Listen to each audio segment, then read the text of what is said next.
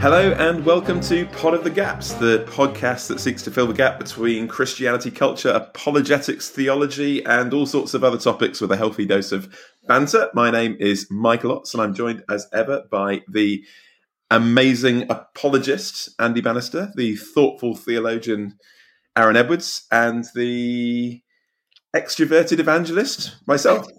Uh, I've just got back from Spain a few days ago and off to Greece in a few days' time. So it's great to be traveling. Andy, I hear you're off somewhere. Yeah, I love that, that, that you uh, you and I are the international kind of jet setting men of mystery, and Aaron just gets to go to various parts of Derbyshire. But I am actually, I, I say that. How is it you get the warm places? Because you've just had Spain and Greece, and this weekend I get wait for it, I get Norway. I mean, a wonderful country, wonderful people, but this time of year, not the country I would necessarily think of. what are you doing in Norway, Andy? Well, I'm doing. Uh, I'm speaking for some university events out there, doing a sort of mini kind of mission, and uh, mm. and enjoying a bit of Scandinavian hospitality. My wife is half Swedish, half half Norwegian, uh, and stuff. So we know Sweden quite well. Drive a Volvo, you know, mm. build IKEA furniture. Uh, but this will actually be my first time, I think, actually in, in Oslo. So yeah, you went to you went to Norway, but it was a, it wasn't a, wasn't a trip that ended in grave disappointment for you. Well, it was because you see, um, uh, Norway is home to lots of things. Apparently, uh, the most famous invention that the Norwegians have come up with is a cheese slicer.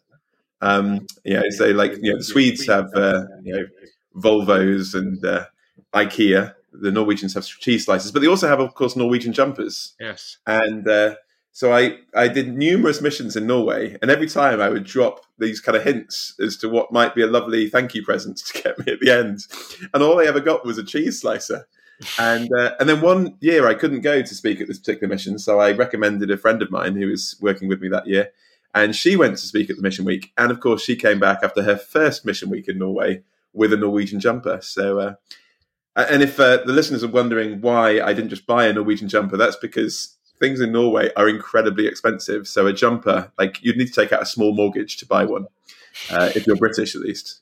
But you may be wondering, listeners, why we're talking about Scandinavia. It's not just because um, Andy is going there, uh, but also because um, it is, of course, a tenuous link into today's topic. Uh, today, we are thinking about the question how different are men and women? And actually, as we think about gender differences, as we think about equality between sexes, um, often it is the Scandinavian countries that are put up as the champions of equality and egalitarianism. And so we want to discuss that question today. How different are men and women? Um, are the differentiations that we see perhaps in certain subjects at universities or uh, in certain uh, professions evidence of injustice? Um, or are they evidence of real differences between um, men and women? Um, so that's what we're going to be thinking about. Um, Andy, hmm. on this question, um, it's quite unpopular, isn't it? would you say um, to suggest that at least above the neck that there are any fundamental differences between men and women? Um, would you would, you, would would that be the hunch in terms of mm. like our society?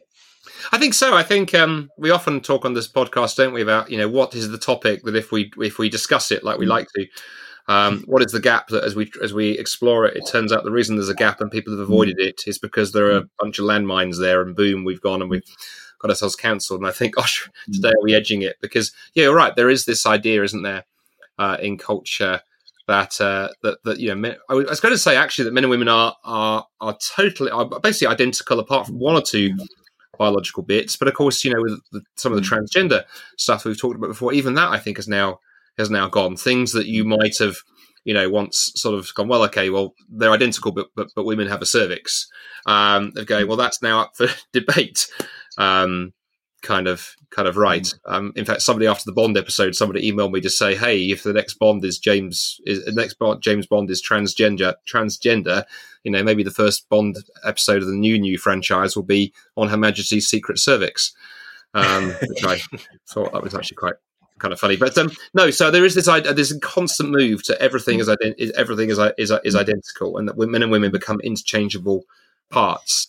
And I think there's a number of what fascinates me, and we may get into this. I think there's a number of things that have have, have, have, driven that. Ironically, I think theology has partly driven that, even though society won't necessarily realize that. I think the church has been partly responsible for forgetting how to talk well uh, about gender. Um, then there's been confusion in today's age of gender and sex. Even we use out the word gender right now. I'm not convinced gender exists. sex exists, ask a doctor. You know, uh, uh, human beings are sexually dimorphic. There are a male and female. I'm not sure the term gender is necessarily helpful. Um, secondly, of course, there's been there's been there's, there's been economic arguments. This desire to, I think, go, oh gosh, you know, how do we make sure that, that men and women in the workplace doing identical jobs earn the same amount of money? Um, and then, of course, there's equally been the drive to see human beings as purely economic units. So we don't think about sort of, you know, masculinity and femininity in terms of the traditional roles, where it was the the man who usually, not always, but usually was the one who went out and and and and, and the, the money, and the woman was the homemaker and the raiser of the of the of, of the kids. Um, well, now you know we live in an age where actually the government don't want anybody being at home and raising the kids. They want you know the kids in the in the factory farm state system, school system. We talked about that in the homeschool episode, and they want both parents out in the marketplace earning so they can pay tax and contribute to the great economic machine. And I think that piece has also driven a lot of what mm. we hmm. think about gender. And I think the big thing that fascinates me is, yeah, Aaron, you're right. Everybody today thinks men and women are basically the same, but if you ask people why are they the same, you know, why have you got to that thinking? What's led you there? Mm. I think most people have just been told, well, of course that's what you believe, and why would you even dream of asking otherwise? And I think one of the things I like doing as a philosopher, I guess, is lifting the lid on those cultural assumptions and going, okay, what's behind the assumption? Uh, and that's something I we will probably get into on this episode. Mm. Absolutely. Yeah. yeah, there's, there's, I mean, I think there's various, as you say, Andy. There's just, there's not only um, things that people haven't diagnosed, as you say, like the economic factors, sociological factors. There are also, I think, sociological myths around it as well. So the mm. way that this topic is usually spoken of, the assumption is that the really bad problem in our Western society is that um, we overplay the differences. I often hear that and I just think, what planet are you living on or what culture are you watching or listening to? That is not the situation we're in where we where we so accentuate the differences where we're deliberately uh, trying to to kind of make fit a square peg into a round hole or something and, and try to kind of make our ideology fit when it doesn't I, I, think it's more likely to be the other way that we're starting to well people increasingly find it difficult to keep the narrative going mm. that men and women are um yeah as you say virtually the same um uh in in, in the key aspects that are there and there's no, there's nothing really that we can um point to that would suggest otherwise because it's so difficult to do that and because it gets people in hot water when they do. Mm. And all of these things are so charged politically mm. That, as, as, you say, Andy, and economically and other things, that it does mean that speaking about it at all is difficult. And it probably has meant that most people just think, you know, I have this opinion, I have it at the back of my head, and that's where it's going to stay because mm. it's just not worth getting into the hot water over it. And there's too much that would need to, you know, that society is moving in a certain direction and we have to kind of roll with it and go with it. And, um, not lose our jobs over it. When really, I think that in the long run, maybe we'll get into this. There are mm. massive implications of the of us thinking obtusely about mm. gender and thinking it just mm. won't make much of a difference if we just pretend that mm. um, yeah, the men and women are virtually the same in except for plumbing, as it were. Mm. yeah. Are you saying that except for plumbing? Are you saying that therefore what men can be plumbers and women can't? Was that? yeah, I'm making a really it's a really sexist you know comment about you know yeah certain kinds of manual labour. That's right. Plumbers actually get paid loads. You know, they I think more women could get into plumbing. They they'd bring a lot into the economy. We years ago had a brilliant, brilliant plumber. He was he was Spanish, so I guess that was a case of Manuel labour. Look at this. The Pierce Brosnan of the con- of the uh, podcast. oh, No, I guess Mike, get, the... out of, that bad pun territory. Yeah, I'm just I'm not going to even refer to it. Um, I guess one of the reasons as well why um, people are hesitant to talk about differences is because we then want to preserve equality of, of importance, and we'll come back to that later. Mm. So if we start saying that there are fundamental differences, um, then does that mean that some people, you know, one sex is more important, and, and, and so on? So um, we'll come back to that. But a fascinating book I've been reading over the last week is by a guy called Charles Murray called Human Diversity.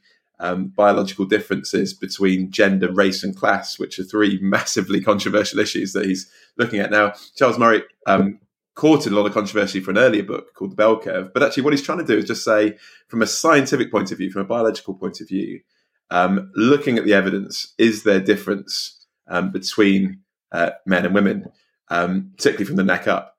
And what's interesting is he says the assumption is the assumption of the orthodoxy is that basically, if there are differences, they are sociologically formed. They're because of injustices, because of um, uh, the problem of our culture that we live in. And if we could build a completely fair and equal society, then we would find you know equal take up of courses at universities and equal representation in different professions and so on.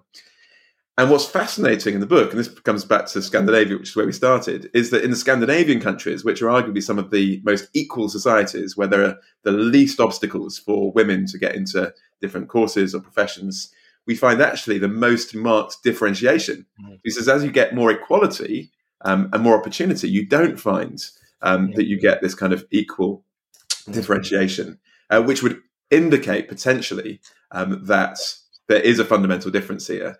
Um, that if you take away all the barriers, you don't suddenly find that you know men and women choose exactly the same things and do exactly the same things. Take away the barriers. And interestingly, actually, I mean, um, talked about my wife being a pilot before. The country in the world that has the most number of female pilots, it's not Scandinavia, it's not Norwegian Air or whatever, um, it's India. And he's saying actually one of the things he says in the book is that fascinatingly, if you live in a country where there's great poverty, um, there is a great motivation to get into certain professions um, that will lift you out of poverty. So if you have any ability to be able to get into that, then you are going to do that. Even if it wasn't your kind of primary desire, um, you might do that. Um, and he says, but interestingly, in other societies where actually there is a, a, greater range of professions open that won't kind of land you in poverty, people choose generally what they really want to do mm. as opposed to what is mes- perhaps most economically advantageous for them uh, because the risks are not so great. And interestingly, where there is that opportunity and equality, we find the marked difference increases, which is mm. which is fascinating. It's interesting as well that those stu- like studies when they're done, it's not been easy for people to do studies on mm. gender difference because scientific studies often require funding. And as we've heard, there's many many organisations. There was someone who mm. um, yeah, re- there's a kind of high up scientist. I forget the exact organization mm. who, in a high profile kind of resignation, he was a director um, mm. because he realized that they weren't doing science; they were doing politically mm.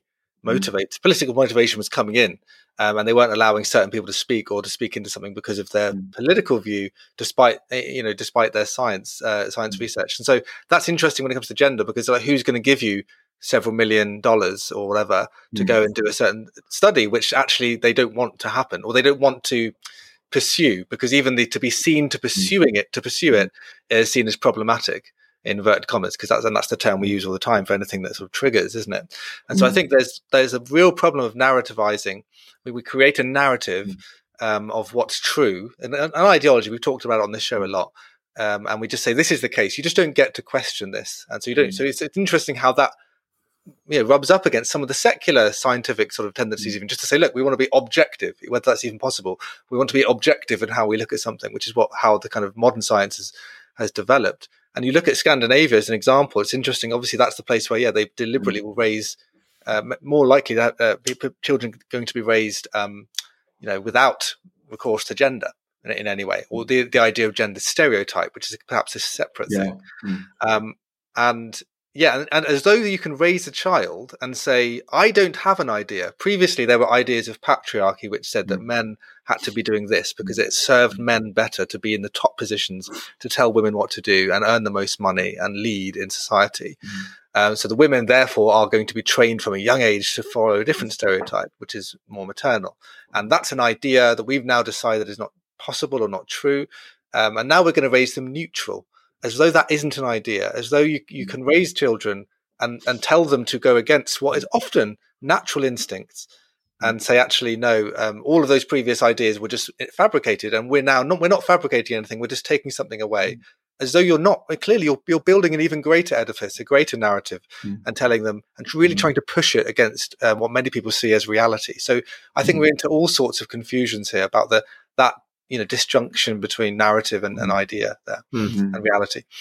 Mm, I, think, I, think, I agree with all of all of that. And as I say, it was it's interesting how how the sort of Scandinavian countries are such a focus for this. And I, you know, before even I was aware of some of the, the bigger philosophical questions here, because I've got you know family over there, you know, and I began sort of picking up on some of this. Is it is it is interesting. I mean, the most the the, the two that really struck me, and what's interesting, the same the same stat holds true over, over, over here is that when you look at say primary school teaching, you know that's that's a hmm. profession that is inc- is increasingly very very very feminine, and it is certainly in the in the Nordic countries, Scandinavian countries, hmm. is over here, and then say computer programming, uh, where again um, where the reverse holds true that despite Mm. all the Mm. attempts to get a higher take up, there are some brilliant women programmers. No one's here saying there aren't, but across Mm. the across the whole, it does seem to be Mm. there is something that when you remove all the constraints, that something bubbles along underneath. And what I find fascinating is the way that we is that as a society, I think, you know, you described there the way that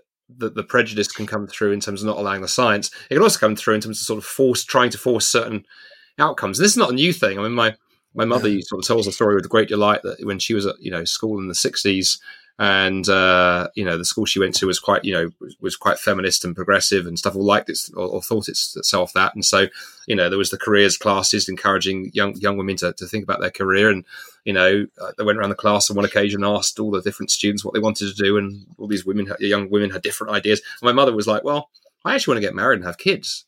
And she said that like the the, the, the, the, firestorm of criticism she got from, from her teachers of going, well, that you just can't do that. You almost it's Yeah. almost as if you were somehow letting the side down. And it's like, well, Mm. hang on, I thought the whole idea is that you choose, and for her, that's what she wanted to be. She'd always wanted to be a to be to be a mum.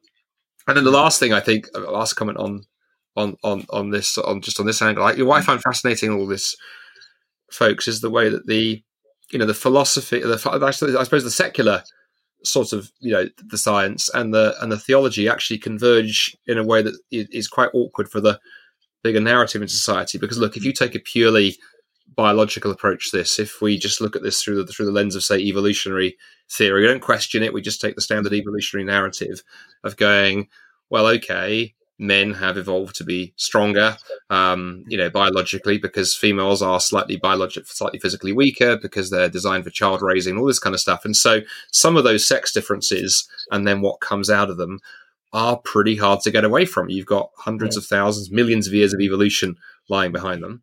On the other hand, over on the other side, we have the theological view that says that you know my my reading of scripture would certainly be that there are jet that there are sex differences that God created human beings male and female. Genesis could simply have said God created humanity, but it doesn't. Right at the beginning is that idea that actually there is male mm. and there's female. There's a complementarity there. Those two things are designed to to to to, to fit together, and Scripture has huge amounts to say, but differences are baked in, and therefore, if you're going to try and eliminate mm. difference, you know whether you're a secular individual, you're going to bump up against mm. biology, and I think whether you're a Christian, you're going to bump up against you're going to bump up against Scripture. So almost like you've got nowhere to run in in, in one sense.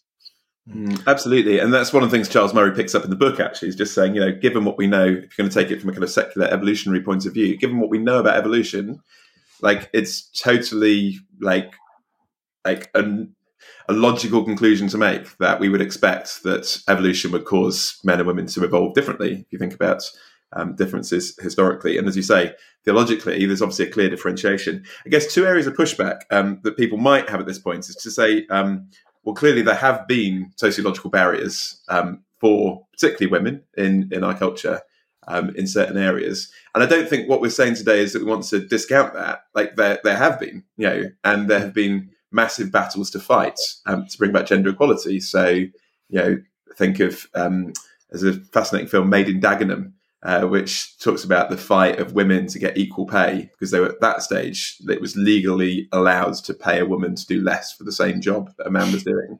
And and that led to the equal pay act i think back in 1960 something i to get the date right. Um, so so there have been battles to fight. Um, uh, but actually again one of the things charles Murray is saying is that you know um, just because there isn't complete um, equal numbers in every profession doesn't mean that we should still say that there are sociological barriers. There may also be biological differences, uh, fundamental differences. And again, one of the other pushbacks is whenever it's very interesting. I was chatting to someone in the pub after church on Sunday night about this, and uh, we were kind of talking about the book. And and the first comeback is, yeah, but my mate John, he he really liked primary school teaching. Um, or, or yeah, I could do the same, couldn't I? I'd be like, well, my wife, she's an airline pilot, you know. So, so we kind of immediately bring in the exception. So the moment we start saying, you know, men are generally perhaps, you know, relate, you know, geared towards things, and women are geared towards people, which is one of the Mm. differentiations that Charles Murray looks at. We'll pick up the exception and say, well, that's rubbish because so and so. And he uses a really helpful analogy. He just says, you know, think about height. You know, we know it's a fact that men on average are higher than taller than taller than women. Um, so, so if you go along and say, yeah, but but here's Sarah and she's taller than John, we say, well, well, yeah, the stats are therefore disproved because we find one incidence of one per, you know, we're talking about on average, and and I think we're talking about here, you know, Yeah. Um, there is a spectrum of interest and stuff. So we're not saying that no women would be like this or no men would be like this, but we're saying on average, men may be geared this way, wired this way. On average, women are wired this way. Therefore, we would expect to see how that fleshes out in society. That maybe more men would be in this profession or this profession, and so on. Um, so, yeah, Yeah, sorry, come back.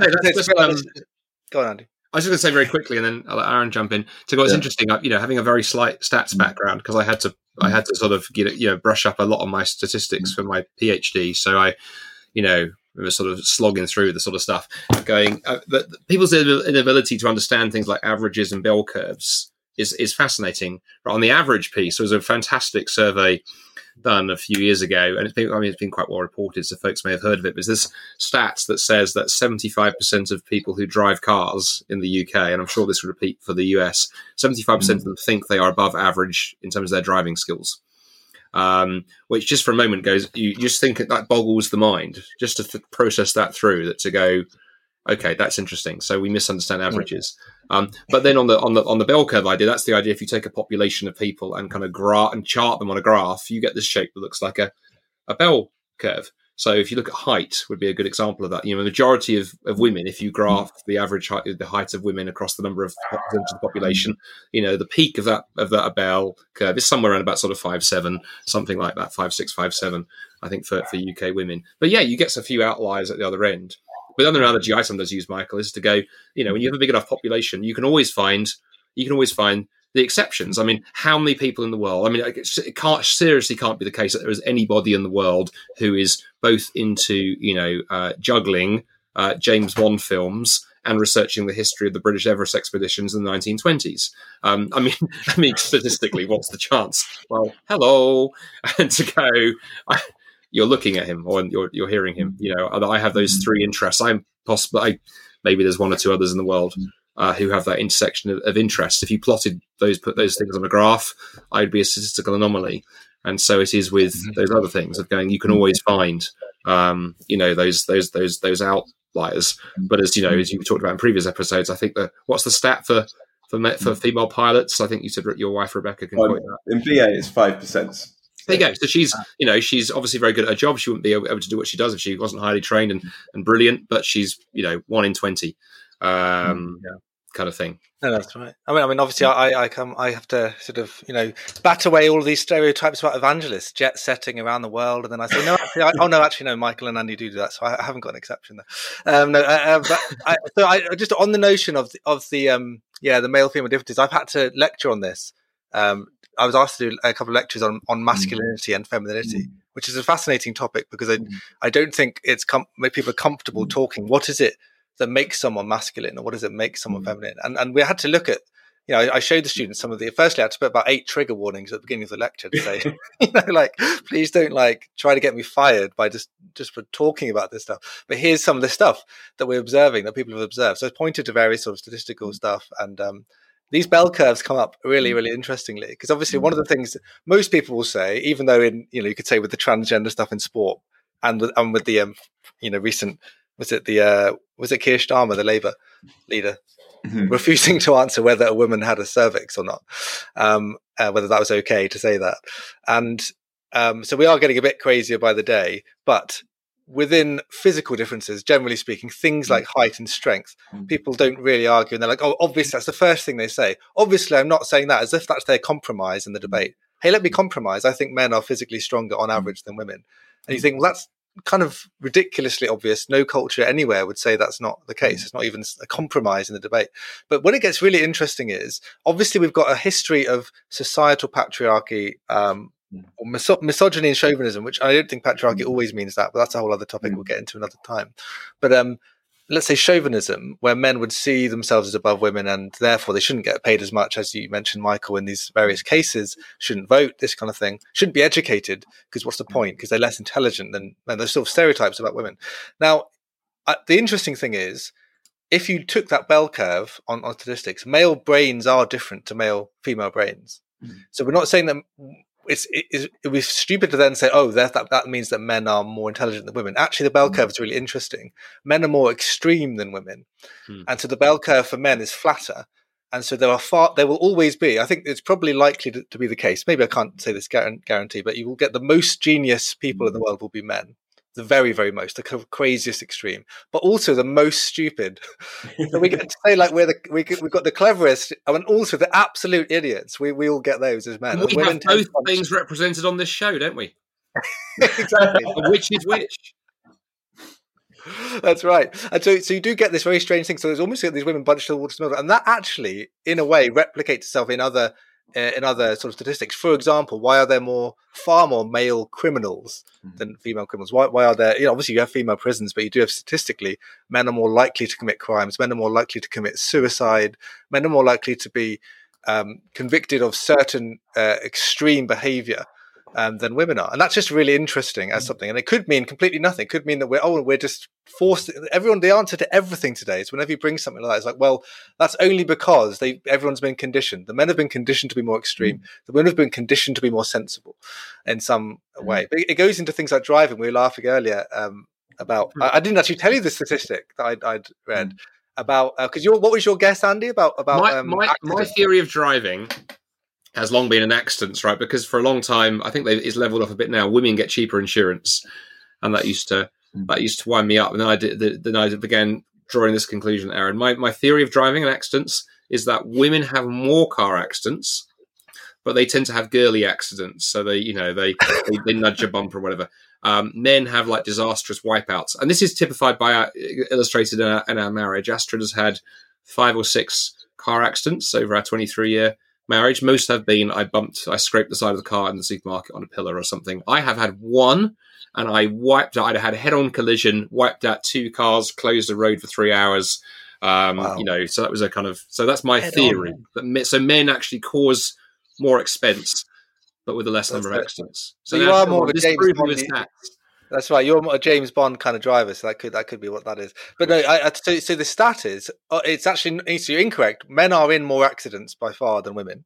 Um, so women's insurance is cheaper for that statistical reason. They don't cause many accidents. Some some did think that women cause more accidents, and there's an interesting interpretation on that, um, uh, which we could discuss or not. I don't know. But there's a really interesting stat was that men are more guilty of reckless driving by a significant margin. For every hmm. one woman that gets kind of convicted of reckless driving, you get 3.41 men who are convicted of reckless driving. Hmm. So it's re- almost, no, so three and a half to one almost um, on that. And then all, all of the other stats, again, are always tipped towards the male. Um, you get some, some of the kind of differentials are, are different hmm. when you get to different things like speeding or going through lights. But even then, it's like one to one and a half, um, one and a half men. So it's really interesting that that shows something again about the extreme kind of.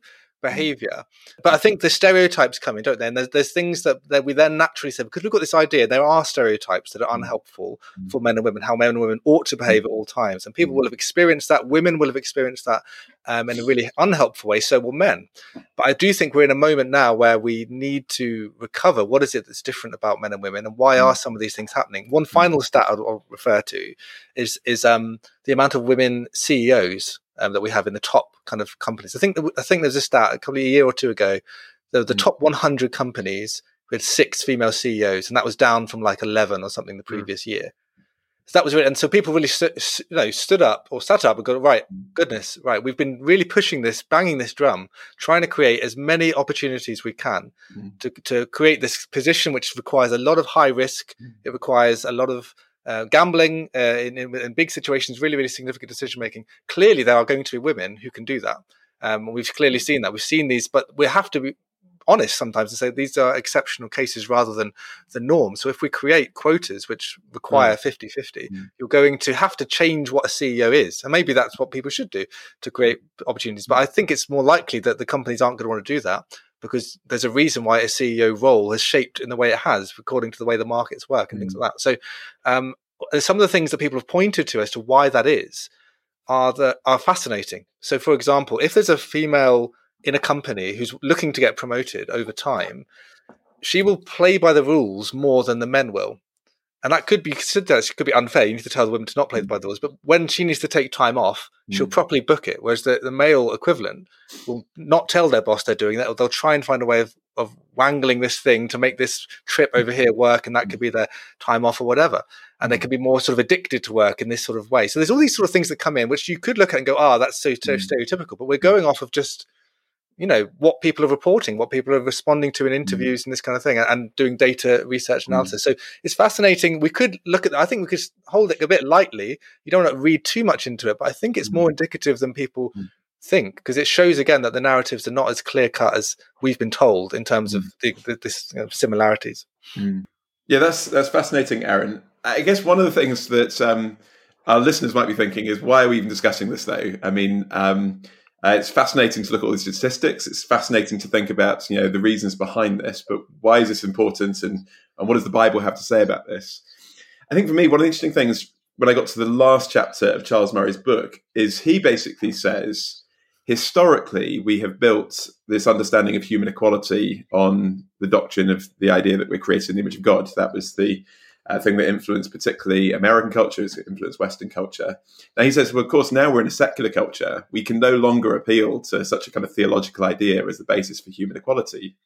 We need to find another basis for it. But interestingly, he doesn't manage to come up with an answer, Mm. which made me think actually it's interesting because I can understand the kind of he calls them the orthodoxy, the people who want to defend that there's no difference between men and women. Because actually, once you start saying there are biological differences between men and women, why therefore are men and women equally important, equally valuable?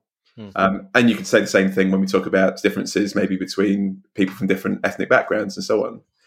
But actually, if you've got this doctrine that says actually our fundamental value comes not because we're all the same, but because we're created in the image of God, that allows the possibility of real difference, and, uh, but at the same time preserves equality. And it was my kind of hunch getting to the end of the book is I was like, well, I kind of agree with to a degree the science of the book and the statistics, but I also agree with the desire of the orthodoxy. People saying actually we want to preserve this idea of human equality and a fear that actually we might move away from that. Mm. So I think actually, as Christians, we have got the ability to be able to accept difference and yet at the same time not use that as a way to therefore allow for domination or for injustice. Um, there's difference, but there's also real equality because we've got a fundamental objective basis for it. Yeah, no, Michael, that, that makes a lot of sense, and I think uh, I, I think it's really important, especially that we take that challenge seriously as Christians and go, okay, actually, this is something of an evangelistic witness opportunity for us. Whilst the world is going crazier and crazier on gender, we've talked about transgender ideology in a previous episode. That's related to how we think um, we you know, dissolve the differences between men and women, and it's almost as though we've thought about this as a side issue that doesn't really matter that much because it's not the gospel, which is true. I mean, I'm sure there are cultures. We might have some American listeners who might be going, "Well, you'd think it was the gospel from the way my pastor talks about it." There are certainly cultures where um, almost, yeah, preserving gender difference would be almost become more important than anything else. But I think it's far more important than we've given it credit for, and I think we're seeing uh, the way the Western world is going on this. There are a lot of people on the right, um, political right, which would further right, that is far right, maybe, um, who are saying really unhelpful things because they're they're trying to swing the other way and almost try to sort of so assert the difference that's almost going back to a kind of misogyny on on the further right uh, voices. But the Christians don't have a very helpful, robust response there because we're, we've been too long pushing left. We've been too long trying to say things um, to acquiesce with society on gender because we know that we'll get the likes. We know that we'll, if we preach a sermon where we say 90% we apologize for men, um, then the women will be happy with us. And even the men who've been told that they ought to be applauding that kind of thing will be applauding. And so we've been very coward like in the way um, we've uh, yeah, approached the issue. When actually, if you look, if you look at scripture, it's a huge theme. It's an absolutely huge theme. The fact that God made uh, humans, male and female, um, both made in the image and likeness of God. Um, so they both have equal worth and dignity, and that's really significant. And so I think, you know, Michael, as you say, that that issue of oh, they don't, um, you know, the secular world needs to find a new a new way of finding equality. Well, I don't think they can because I think if you leave it to pure nature, I think the men left to their own devices would dominate again. in the ways that we've seen in loads of other cultures in the world. There are always those kind of uh, markers of male domination in so many cultures, untouched by Christianity. For those, maybe I don't know if we have any um, radical feminist listeners, but if we do, who would say, well, the only reason there's ever male domination is because of you know certain ideologies like Christianity and and, and all the stuff in in Scripture about male and female difference um, is teaching people this. Well, you've got you've got cultures anywhere, everywhere, which uh, already seem to move in that direction as well. But what does Christianity offer that's unique here? We have this amazing sense of equal dignity and worth, but definitely separation and difference, and, and a kind of wisdom of God in creating male and female different. So it's not just this kind of a theme on the shelf that you can pick up and put down. Say, oh, it doesn't really matter that much. It seems to matter to God a great deal. And without going into like all the specifics, because I know we'll probably get into all sorts of arguments and debates on another episode about this, about how this works out. Let's say in the home and the church, you you can't deny that even in the New Testament alone, um, let alone the Old Testament, where we have a, a quite strong patriarchal narrative, which we're not presumably there's nowhere in the Bible which apologizes for that and says, "Oh, that was bad." That fathers would lead their households and and um, take take a certain role, and that, and that there would be different characteristics of men and women, even though there's loads of exceptions. There's mm. lots of wonderful difference as well. We see women doing all sorts of amazing things. They have a, an amazing amount of agency in Scripture, con- considering the kind of um, extremely patriarchal cultures that they're um, they're speaking in and, and, acting and moving in. But in the New Testament, we then see the gospel come, we see the new covenant, and even there, we have all of these texts that preserve the difference between men and women, how men and women are to act in, in, in different situations. I mean, I'm not saying it's like the most important theme, but it's more important than we've made it. And I think we've too often had these texts which we've just put on the shelf and said, let's just not worry about that for now because we've got other things to worry about. And I think actually Christians should look back at some of that and go, right, let's really wrestle with the text and go, what does God think about men and women? Why does he want to keep making this point in his word? Why does this come up so often if it's not such a big deal? And I think if we did that, we'd have a much better answer, more winsome answer to some of the critics who are on both sides of this debate. Those who would want to overly dominate women inappropriately with unhelpful stereotypes, um, from the male side or, or vice versa. Um, and the same with on the on the kind of left side of this debate to sort of you know overly accentuate the similarities as though there's no difference and as though there's no wisdom and rationality to why men and women are in fact different and complement mm. one another rather than either being at war or or merging into one kind of melting pot. Mm. I think there's a lot of wisdom in there as we as we as we bring this to a to a, to a close in a moment, um, Aaron. I mean, I think I think, as you say there, I think the fact we've sometimes in the church tried to ignore those questions in scripture or kind of bury them away, we get slightly embarrassed about them. It's almost like there's a sort of skeleton in God's closet, really, of going, let's just let's just pretend that's not there. But I think one of the things I'm increasingly conscious of is that where it's the points at which scripture cut against our our cultural assumptions and where scripture cuts against our own our own preferences that we need to read it the most carefully. Because of course when you know when when our culture and or when our preferences and scripture line up it's easy to go oh yeah yeah yeah scripture you know says says i like that. That's great. But it's when it challenges us we need to be listening the most carefully. I always think a lot of things flow from when you get gender wrong. I think i think there's a lot of huge problems and big issues in society many of which go back to this. Um, we mentioned before mary Eberstadt's book primal scream on what's going on with young women mm. right now i mean she as a catholic mm. writer would trace a lot of those issues back into the sexual revolution. And a lot of what went on there was this assumption that, okay, we need to make men and women look the same in sexuality. We need to just basically, you know, quote unquote, liberate women so they can behave mm-hmm. sexually exactly the same way men are and everything will be fine. And the result is, she said that's that you can you can trace that pathway right down to today with the transgender mm-hmm. movement as as one thing has fallen after another. So as you said, that doesn't mean we want to go back into into you know, into the way that gender roles were were I think in some ways you know quite negatively fixed historically. I think there's a there's a lot of great stuff that's happened uh, in terms of uh, opening up opportunity and dealing with some of you know, for want of a better word, the toxic masculinity and the patriarchal structures. Some of that I think had to be addressed, but I think at the same time we've thrown several babies out with several lots of bathwater. Mm. And then the last thing that I, I, I, thought as you were talking there, and this is a topic for another show, there's, there's also, I suppose, the yoga of moral, what you know, what some have called moral therapeutic deism lurking behind the mm. scenes. And for listeners who aren't aware of that, that was a term coined by the American uh, sociologist of religion Christian Smith and his colleagues a few years ago when they did this great survey looking at you know religious belief among Christian, uh, especially among, among Christian young adults, especially in the USA. And they disturbingly discovered that what a lot of those folks believe is not historic Christianity. Rather, they sort of believe in a distant God whose job is to make you happy. Um, that you know, whole purpose in life is to be fulfilled, um, and, uh, and, and sort of a few other bits and pieces as well into the basket. But it's particularly that idea that it's God's job is there to sort of just make us feel happy and fulfilled and have a nice life. Um, and you know, once you move into that role of God as therapist rather than God as as Lord and Creator, um, then you have a problem because if God is Lord and Creator, He may know some things about gender and the way that we're made that we might not know or that we, we might want to avoid. And rather, mm-hmm. rather than fight against that, maybe actually the better thing to do is to go, okay, maybe I need to listen to that and let you know God's view of masculinity and femininity shape our understanding, not this you know this sort of idea we've picked up from the culture around what the good life kind of looks like. Um, mm.